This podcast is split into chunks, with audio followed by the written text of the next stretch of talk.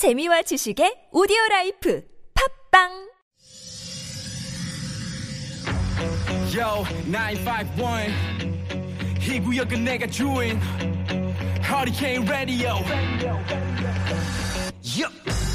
여러분 안녕하십니까 생방송 최일구 하리켄 라디오 앵커 디자인 디철구입니다 비 내리고 나니까 선선합니다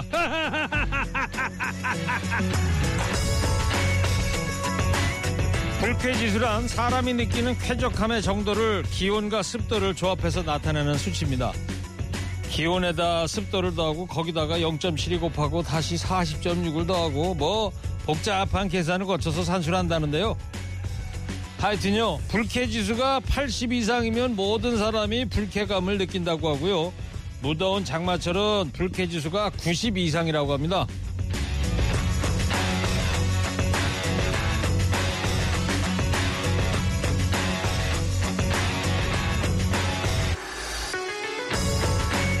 그러니까 모든 사람이 조금 덜 유쾌하고 조금 더 고단하고 힘들어지는 때가 장마철 바로 지금이라는 거죠 칙칙한 이 하늘빛이나 축축한 물기는 어쩔 수 없더라도요.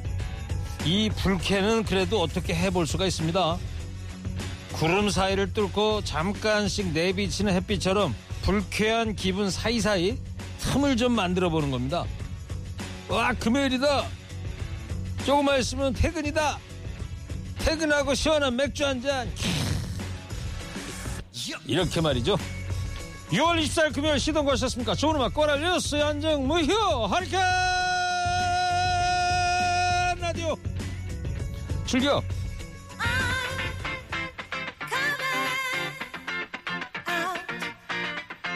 성과달 김경래 비대 첫 곡입니다. 다이나 로스 I'm coming out 신나는 노래 한 곡 들으면서 불쾌지수 날려버리자고요. 샵 연고에 출장 문자 보내주세요.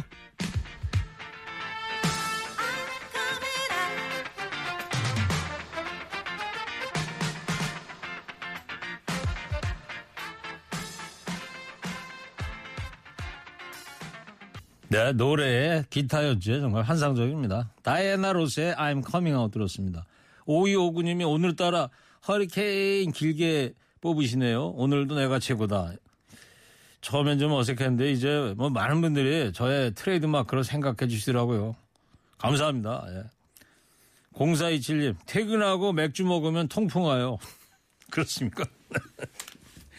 어젯밤에 또 새벽에 비 참 무섭게 오더라고요. 천둥번개까지는 안 친 것 같던데 해갈에는 좀 도움이 됐는지 모르겠어요. 혹시 비 피해들은 없으셨는지 모르겠고 저는 그 강원도 소양강 쪽에 비 좀 많이 왔으면 하는 바람이 있는데 지난주에 뉴스 보니까요. 소양강이 강바닥까지 다 드러날 정도로 바짝 말라붙어 가지고 예, 이동 자체도 그냥 뭐 걸어서 다니다 이 정도였습니다. 혹시 강원도 쪽에서 허리케인 라디오 듣고 계신 청취자분들 계시면 강원도 지역 비 소식 좀, 좀 전해주세요. 다른 지역도 저는 가뭄에 해갈이 도움이 됐다거나 아니면 이런 작은 비 피해가 있었다든가 이런 문자 소식 주시면 공유하도록 하겠습니다. 6484님, 190 출첵합니다. 어제 비 오는 날 빨래했더니 옷에서 꿉꿉한 냄새가 나네요. 오늘 다시 빨아야겠어요. 오늘도 살맛 냄새 나는 허리케인 라디오 들으면서 깨어있는 심이 되었습니다. 가자! 예. 이렇게 습한 날씨가 되면 빨래 걱정들 많이 하시죠. 잠깐 잠깐 이 해날 때 얼른 빨래를 해야 할 것 같습니다. 노래 한 곡 듣겠습니다. 신호등 노래 불렀던 이무진 씨가 신곡을 냈답니다. 제목이 이거의 제목이 제목이 참고사항.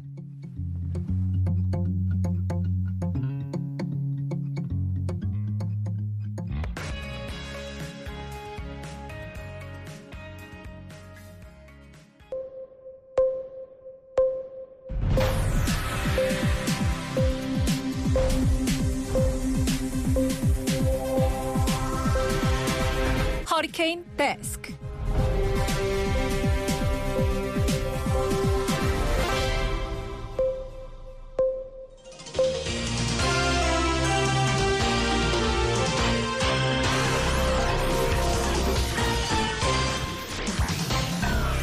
먹고 살기 힘들어도 지나치면 안 되는 세상 소식 전해드립니다. 허리케인 렛츠고 첫 번째 소식입니다. 대통령실이 문재인 정부 청와대에서 운영해온 온라인 소통 창구인 국민청원을 폐지하고 국민 제안을 새로 개설했습니다. 국민청원과는 달리 100% 실명제에다가 내용은 비공개로 합니다. 또 국민이 제안이나 청원을 하면 30일에서 150일까지 각각 법이 정한 기한 안에 답을 받을 수 있도록 보장하겠다고 밝혔습니다. 그러나 20만 명 이상 동의하는 질문에 답변한 국민 청원과 다르게 국민 제안은 정부가 유효한 질문이라고 판단하면 답변한다는 방침이라고 설명했습니다. 그러니까 100% 실명으로 바꾸고 비공개의 댓글도 제한한다는 거군요. 그러니까 누가 어떤 글을 올렸는지는 대통령실의 담당자만 안다는 겁니다. 그거 참 소통 한번 기가 막히게 하네요. 그게 유효한 질문인지 아닌지 판단하겠다는 거 설마 입맛대로 골라서 답하겠다는 얘기는 아닌가 모르겠슈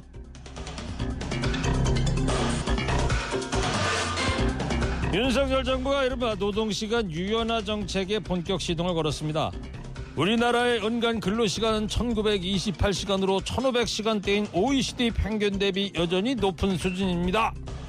이러면서 이정식 고용노동부 장관은 심각한 한국의 장시간 노동 실태부터 언급했습니다. 하지만 내놓은 정책 방향은 거꾸로입니다. 주 52시간 노동자는 현재 일주일에 12시간까지만 연장 노동이 가능합니다. 근데 이걸 한 달 단위로 관리하겠다고 밝혔습니다. 이렇게 되면요. 한 달에 최대 52시간의 연장 노동을 한 주일에 몰아줄 수도 있습니다.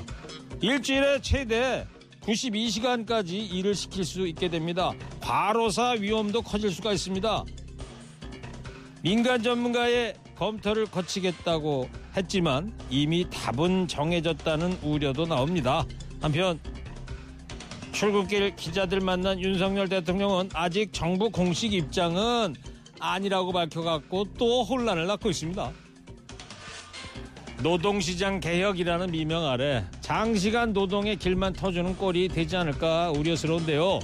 주 52시간 근무제는 장시간 노동국가라는 오명을 벗어야 한다는 사회적 합의에 따라 어렵사리 시행되기 시작한 제도입니다. 시계를 거꾸로 돌리는 일은 없어야겠죠. 정부의 공식 입장은 아니라고 한 만큼 그거 다시 한번 숙고해 주기 바랍니다. 다음 소식입니다. 최근에 2천억 원이 넘는 거액의 횡령사고가 일어난 오스템 임플란트에서 납득하기 어려운 일이 또 일어났습니다. 최대 주주인 최규옥 회장이 숨질 경우에 대비해 보험에 가입했는데 매달 납입하는 보험료가 4억 2천만 원. 회사 돈으로 냈거나 내야 할 보험료가 모두 500억 원이 넘습니다. 2020년 기준 영업이익의 5%에 해당하는 보험료를 매년 집행하는 셈인데 이사회 의결이나 정관 변경 등의 절차는 거치지 않았습니다. 오스템 임플란트는 최 회장의 유고 시에 발생할 주가 하락이나 경영 공백 등에 대비하기 위해 이 보험에 가입했다고 설명했습니다. 그러나 최 회장은 현재 오스템 임플란트의 최대 주주일 뿐 등기 임원은 아니며 경영을 책임지는 대표이사는 따로 있습니다. 더 논란을 키우는 대목은 가입한 보험 상품의 종류입니다. 이른바 VIP 보험으로 회사 CEO들을 위한 상품인데 업계에선 사실상 거액의 퇴직금 명목으로 활용할 수 있는 상품으로 입소문이 난 것으로 알려졌습니다. 먼 회사가 동네 구멍가게보다도 못하나요? 임플란트가 비싼 이유가 다 있었네요. 윗물도 더럽고 아랫물도 더럽고 이렇게 경영하니 어처구니 없는 횡령 사건도 터지는 거 아닙니까?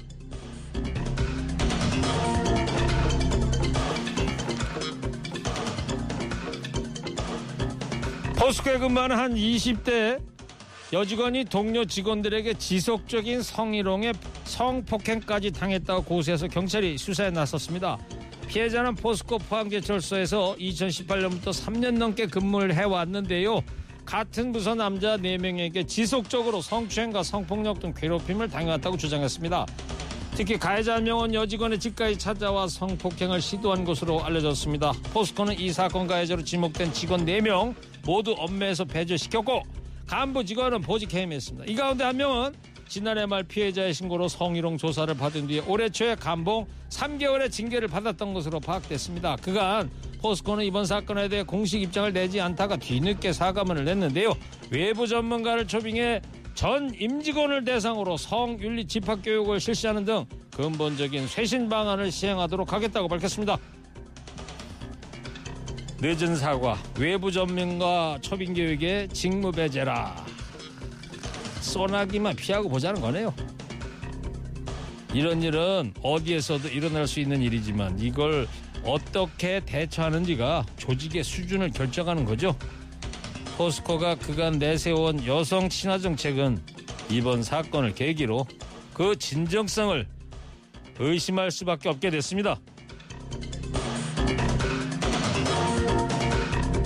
마지막 소식입니다. 원숭이 두창 감염 사례가 전 세계 3,300건이 넘어가면서 세계 보건기구는 비상사태 선포 여부를 논의하고 있는데요. 이런 가운데 지금 온라인에서는 원숭이 두창과 관련한 확인되지 않은 여러 이야기들도 계속 퍼지고 있습니다. 몇 가지 팩트 체크해 보겠습니다. 치료한 의사가 호흡기로 옮았다더라. 호흡기로 감염이 된다는 게 맞는 얘기일까요? 가능성은 있습니다. 하지만 흔하지는 않다는 게 질병청의 설명입니다. 대체로 성 접촉이나 혈액, 체액 또 수포나 딱지 같은 피부 병변과의 신체 접촉을 통해 전염된다는 겁니다. 그렇다면 악수하는 것도 밀접 접촉으로 분류할 수 있습니까? 이건 맞지 않는 손의 상태에 따라 달라질 수 있답니다. 일단 가벼운 악수로는 전파될 위험이 크지 않습니다. 근데 만약에 확진자의 손에 상처가 있거나 발진 또는 수포 등이 있는 경우에 상대방이 감염될 가능성이 있다는 게 전문가들 분석입니다. 또 성소수자들 사이에서 감염이 된다는 건 사실일까요? 초기 확진자 상당수가 동성애자나 양성애자들에게서 발견된 것은 맞습니다. 하지만 반드시 성관계를 통해서만 전파되는 것은 아니라는 게 전문가들의 의견입니다. 피부 접촉을 통해서 전파가 되다 보니까 성관계를 맺을 정도의 접촉이면 당연히 전파가 일어날 수밖에 없습니다. 또 전문가들은 누구와 성관계를 하는지와 무관하게 감염자와 접촉한 사람은 위험하다고 전했습니다. 자 이제 우리나라도 원숭이 두창 안전지대가 아닙니다. 코로나19 사태가 진정되기를 기미를 보이는 시점에 또 다른 바이러스가 유입돼서 국민 건강을 위협하고 있는데요. 방역 당국은 감염병 유입 감시와 대응에 한치의 빈틈도 없도록 애써 주시길 부탁합니다.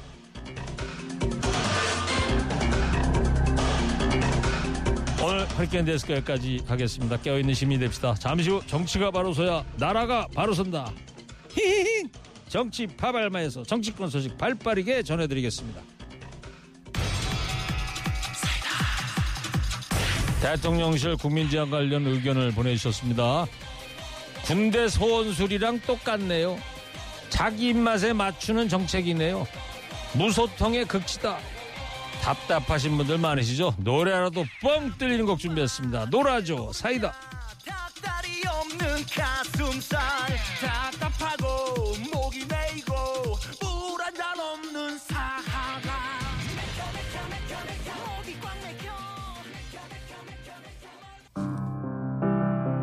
연대 보증 섰던 게 문제가 되고 말았어. K19 전화 아나운서 뭐 파산 뭐 이런 기사까지 막 나오고 그랬었는데 짓밟히고 조금 찢어지더라도 여러분의 가치도 변하지 않는다는 점을 항상 마음 새기고 살아라. 이거를 자꾸 얘기를 해주는 거야 나한테 내가 최고다. 내가, 최고다. 더 크게 내가 최고다. 내가, 최고다. 내가 최고다. 나를 최고로 만들어주는 방송 매일 낮 2시 최일구의 허리케인 라디오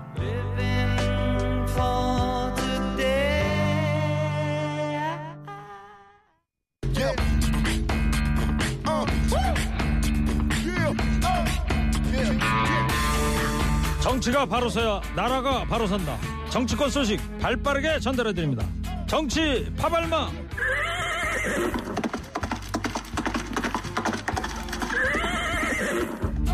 날씨는 더워도 오늘도 달립니다. 컴퓨터처럼 정확한 시사평론 평론계 터미네이터. 배종호 세한대 교수입니다. 네, 안녕하십니까. 배종호입니다. 평론계 키다리 아저씨. 싱겁게 미스터 송입니다. 송국건 영남일보 본부장 어서 오세요. 반갑습니다. 송국건입니다. 예. 자, 청취자 여러분, 국민청원 사라진 자리에 국민 제안이라는 게 생겼습니다. 허리케인 데스크에서도 짤막게 소개를 해드렸는데, 근데 조건이 좀 까다롭습니다. 첫 번째는 100% 실명으로 올려야 된다는 점, 둘 번째는 내용은 비공개로 한다는 거고, 세 번째는 정부가 유효한 질문이라고 판단할 때만 답변을 해준다. 청취자 여러분들은 이 국민 제안에 대해서 어떻게들 생각하시는지 문자 보내주시기 바랍니다. 중간중간에 소개해드리도록 하겠습니다. 자, 정치 파발만 이제 시작을 해볼게요. 경찰 고위직 인사 번복 관련 후폭풍이 거셉니다. 윤석열 대통령이 중대한 국기 문란이다 이러면서 강도 높게 이 비판한 배경을 두고 여러 가지 이야기들이 나오는데 자, 두 분은 어떻게들 해석하시는지 궁금해요. 저는 일단 이 경찰의 인사 관행하고 어, 새 정부의 바뀐 시스템이 충돌을 한 거라고 봅니다. 관행과 새 시스템이 충돌했다. 인사 관행은 그 경찰은 이 지방 정보 같은 게 많기 때문에 미리 내정을 하죠. 미리 내정을 하고 대통령과 대통령의 재관은 맨 마지막에 받습니다. 네. 그렇게 그런 관행인데 지금은 물론 그 관행에서 어떻게 되냐면은 처음에 경찰청 경찰청장이 인사 추천을 하고 행안부 장관이 제청을 하고 대통령이 임용을 하거든요. 그러면은 경찰 행안부 대통령실에서 한 번씩 다 검증이 돼야 되죠. 네. 그런데 그 전에 대통령실의 검증은 치안 비서관이 했습니다. 과거에는 그 청와대 치안 비서관. 근데 치안 비서관 제도를 문재인 정권에서 없애면서 민정수석실하고 있어요. 예. 그런데 민정수석실을 윤석열 정부에서 없애버렸습니다. 그러니 이 그런 그 지금까지 해오던 그런 관행이 이 사라져 버렸죠. 사라졌기 때문에 그 과정에서 어 경찰은 관행대로 미리 그 본인들이 추천한 그 명단을 발표를 그, 그 명단을 명단을 내정자 발표를 한 명단을 것이고. 발표를 한 것이고 그 여기에 대해서 그 중간에서 행안부가 또 개입을 해서 그 명단이 바뀌었죠.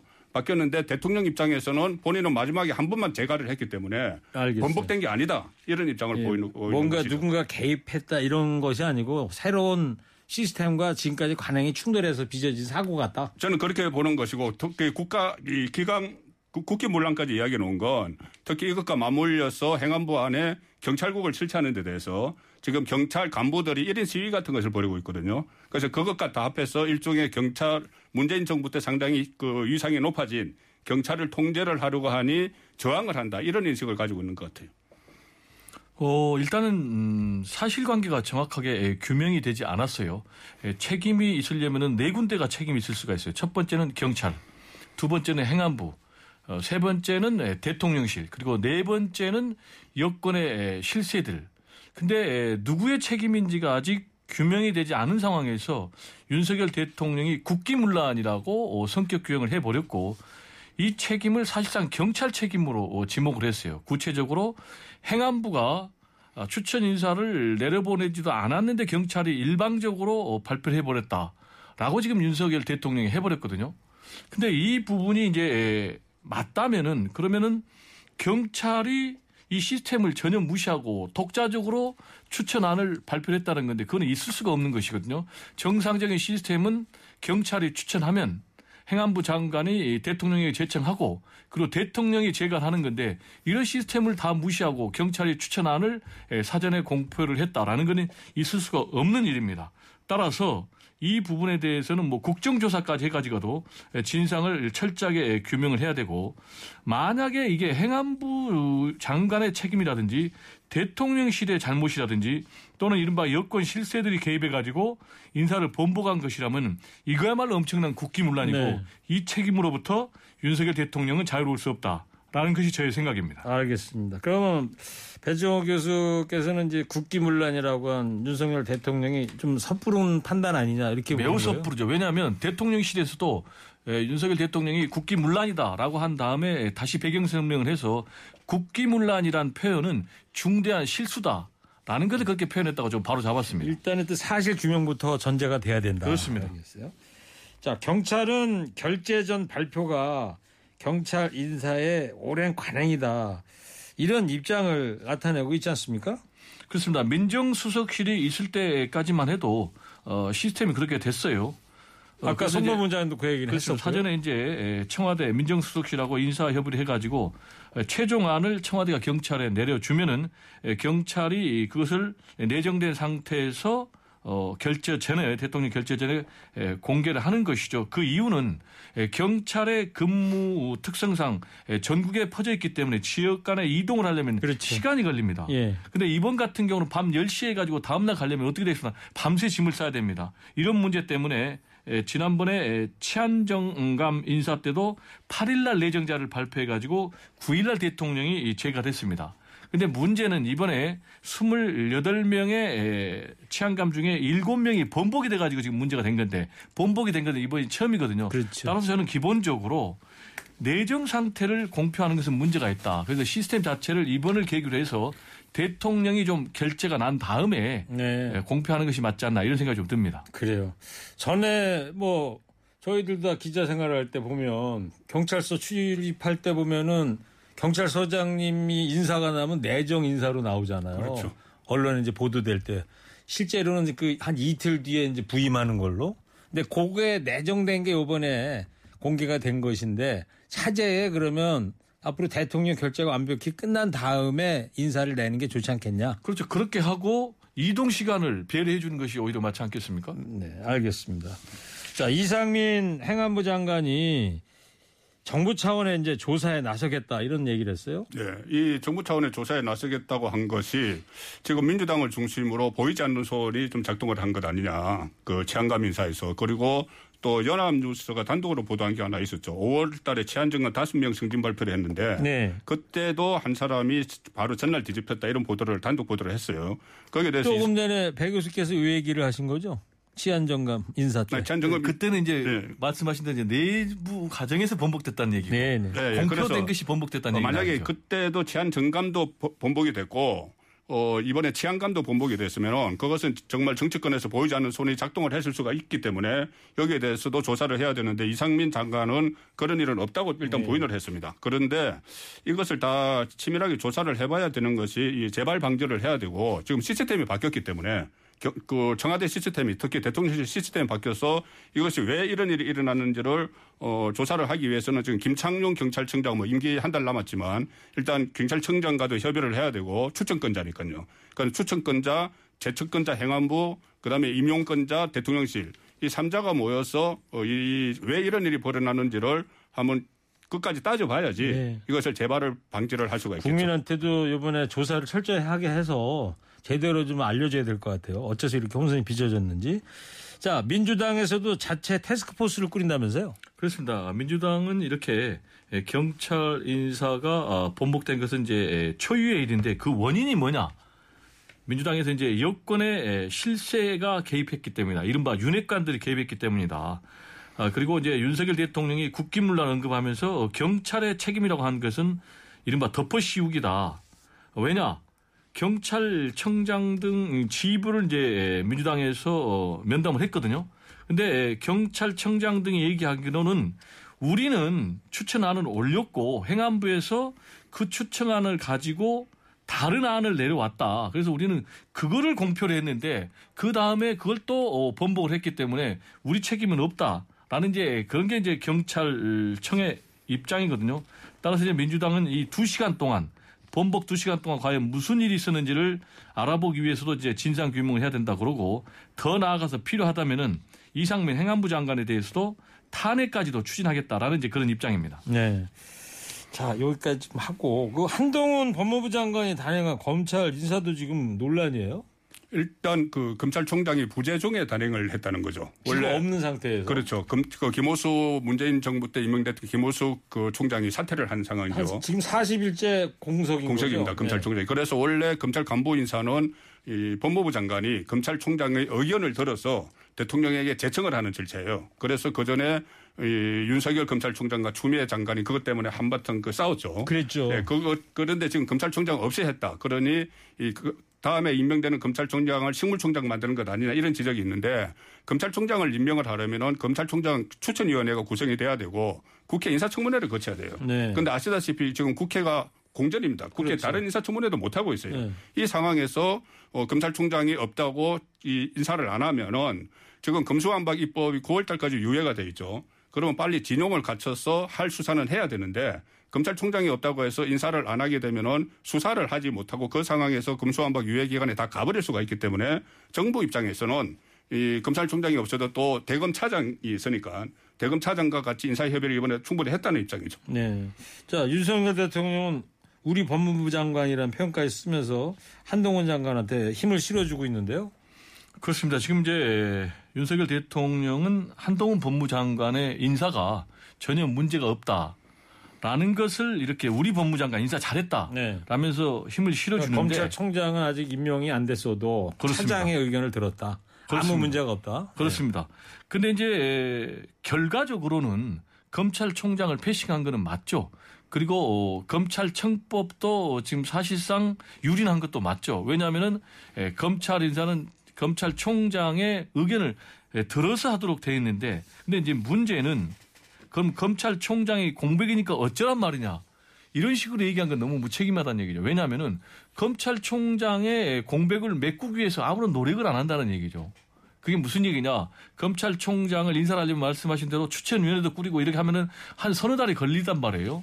근데 진즉부터 시작을 해야 되는데 아예 안 하고 있기 때문에 한동훈 네, 법무장관과 윤석열 대통령이 사실상 검찰총장 없이 다 인사를 해가지고 한동훈 또 윤석열 직할 체제로 해서 검찰 장악하기 위한 것 아니냐라는 그런 이제 우려가 높아지고 있는 상황입니다. 네, 특히 한동훈 법무장관 같은 경우는 지금 대권 주자 3위로 거론이 되고 있거든요.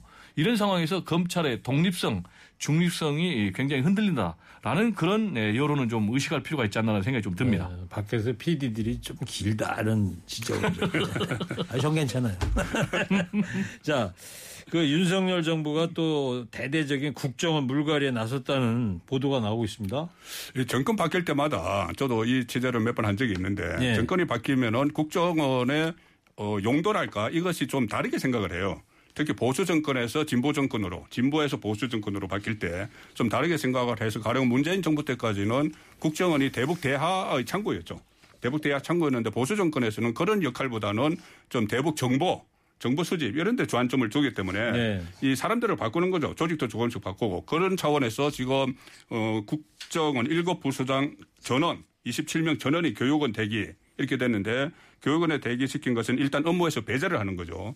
배제를 하는데 지금 어 국정원장과 1차장, 2차장, 3차장 기소실장까지 임명이 돼 있기 때문에 아마 업무 파악을 했을 거예요 들어가서 업무 파악을 해서 곧 인사를 단행하기 위해서 일단 전원을 1급 이상 전원을 대기 발령시켰는데 어 이것이 뭐 인사 결과가 나와봐야 되겠지만은 역대 정권에서 이 제일 가장 먼저 이렇게 대폭 물갈이하는 게 정보기관 국정원이었기 때문에 지금도 그런 차원으로 이해를 하- 하고 있죠.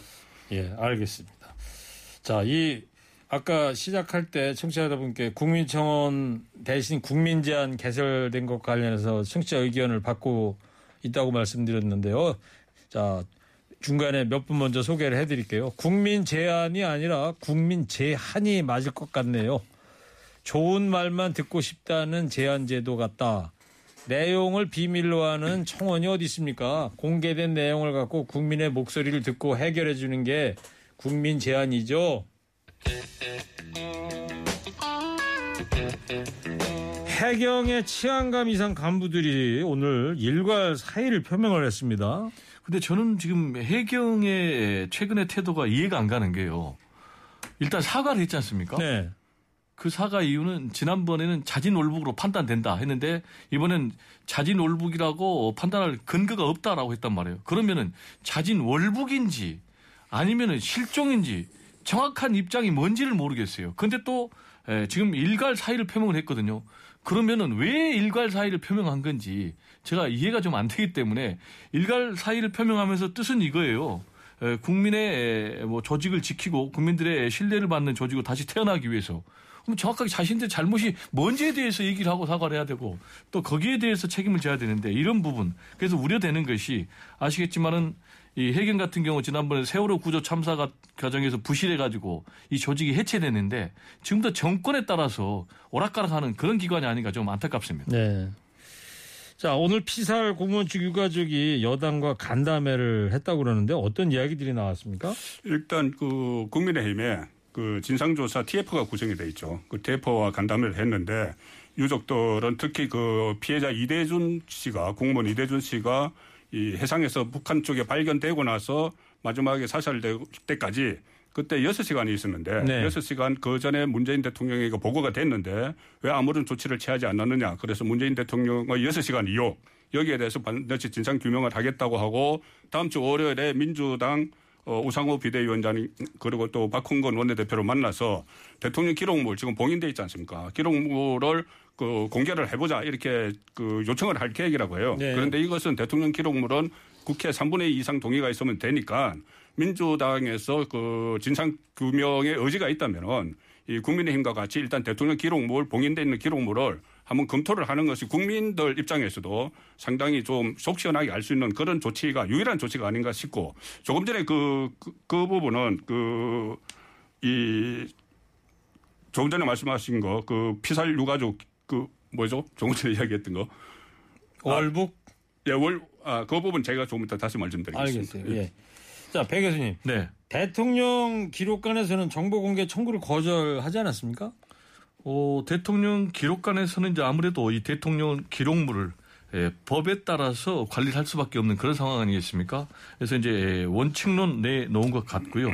여기에 대해서 이제 유족들은 반발해가지고 앞으로 법적 조치를 진행하겠다라는 그런 입장인데 현재 이제 대통령 기록물을 열람할 수 있는 길은 두 가지 아니겠습니까? 하나는 국회 제적 3분의 2 동의로 한다든지 아니면은 뭐 수사 과정을 통해서 어, 영장 청구를 하면은 예, 관할 고등법원에서 영장을 발부하면 이제 볼 수가 있거든요. 고등법원 판사 영장 발부되면 그렇습니다. 근데 저는 이제 개인적으로 이게 마구 열람이 남발되면 어떻게 되겠습니까? 아, 정권의 이해관계에 따라서 이게 아주 춤을 출 거 아니겠습니까? 그래서 엄격하게 관리되는 것은 맞고요. 좀 여야 모두가 정략적으로 이 문제를 좀 접근하지 말고 차분하게 예, 접근을 했으면 좋겠습니다. 실제로 과거에 NLL 사건 같은 경우에 어땠습니까? 대선 앞두고 새누리당 정문원 의원이 노무현 전 대통령이 이 김정일 위원장 만난 자리에서 NL을 포기하겠다라고 주장을 했는데 열람해 보니까 전혀 그런 사실이 네. 없는 거 나타났습니까? 그래서 정말 이 문제는 정략적으로 접근하면 안 된다라는 게 저의 입장입니다. 네. 그리고 당시에 그 청와대 국가안보실장 서훈 전 안보실장이 입장을 밝혀야 한다는 주장이 지금 나오고 있지 않습니까? 예? 그때 서훈 전 안보실장은 어디 지금 있는 거예요? 지금 뭐 해외에 있는 것으로 그렇게 전해지고 있습니다. 보도에 따르면. 그래요? 해외 어디 계신지 두 분은 어디 계신 줄 알고 계실 줄 알았더니 잘 모르겠습니까? 하태경 네. 그 대표 팀장이 그 해외에 제로적인 걸로 알고 있다고 이렇게 이야기를 했죠. 예. 아직 개인적으로 연락 안 왔습니다. 알겠어요. 어떻게 될 것 같아요? 일단 저는 이 문제가 상당히 심각하다고 보는 게 제가 좀 전에 말씀드리려고 네. 했던 게 이게 간부들이 일괄 사퇴를 했지 않습니까? 그런데 간부 지금 해양경찰청장이 그때 제가 직함을 보니까는 경비국장이에요. 경비국장 본인이 청장이 아니었습니다. 네. 그러니까 본인이 직접적인 책임이 없는데 그러니까 2년, 2020년 9월 달에 예, 얘기하는 경비국장이었어요. 예. 그러니까 직접 책임 없는데 일괄 사퇴를 한 것은 이 지금 최근에 이 확인되는 것들에 따르면은 청와대가 개입을 해서 월북 정황을 억지로 만들었다는 이런 것들이 있어요. 그러면 해경이 그 큰 실수를 한 거죠 그때 당시에. 그래서 이런 것들도 다 이 조사를 해야 되는데 지금 감사원이 일단 감사를 시작을 했습니다. 그러면 감사원이 수사 결- 그 조사 결과가 나오면은 수사 의뢰를 할 것이고 또그 고소 고발된 것들도 있어요. 유족들이 고소 고발한 것도 있기 때문에 이것은 지금 감사원에 의한 검찰 어, 수사 또는 뭐 필요하면 국회 차원의 국정감사라도 해야 될 사안이라는 것이 제가 조금 전에 해양경찰청 치안감 이상 전원 사직서를 내는 걸 보고 어, 상당히 이게 후폭풍이 있겠구나 그런 생각을 했어요. 네. 지금 제 말씀 중에 좀 중대한 그 오류가 좀 있는 게 확인이 된 건 아니고요. 일부 보도가 있을 뿐이니까 말씀하신 대로 예, 확인이 되려면 감사원 감사 결과가 나온다든지 수사 결과가 나와야 되는 거죠. 당초에 이제 유족들은 자진 월북이냐 아니냐 가지고 문제 제기를 했는데 여기에 지금 여권에서는 6시간 동안 뭐 했느냐 라는 것까지 지금 문제 제기를 하고 있는 그런 상황인데 결국은 이건 이제 수사를 통해서 네. 결론 날 수밖에 없는데 지금은 정쟁으로 가는 현상에서 상당히 안타깝습니다. 알겠습니다. 예. 자, 아까 저 배 교수님 말이 길다고 제가 지적을 했더니 윤선미 청취자께서 어, 배 교수님 응원합니다. 화이팅! 배정호. 좋으시겠어요? 자, 오늘 여기까지 하겠습니다. 마지막으로 한 줄 평 할게요. 오늘 청취자분들께도 문자를 받아봤죠. 국민 제안에 대한 두 분의 생각, 윤석열 정부에서 새롭게 시작하는 국민 제안에 대한 두 분의 생각을 한 줄 평으로 듣겠습니다. 먼저 배정호 교수 해주세요. Three, two, one. 국민 제안이 국민들을 제안하면 안 됩니다.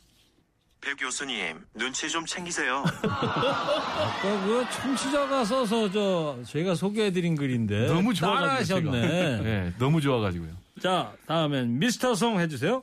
Three, two, one.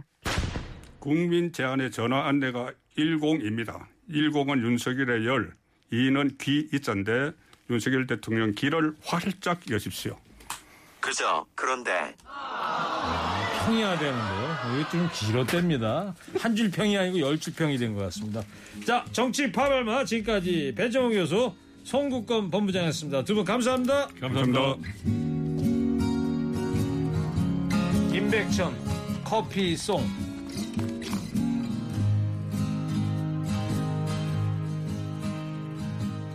아침에 일어나 커피 한잔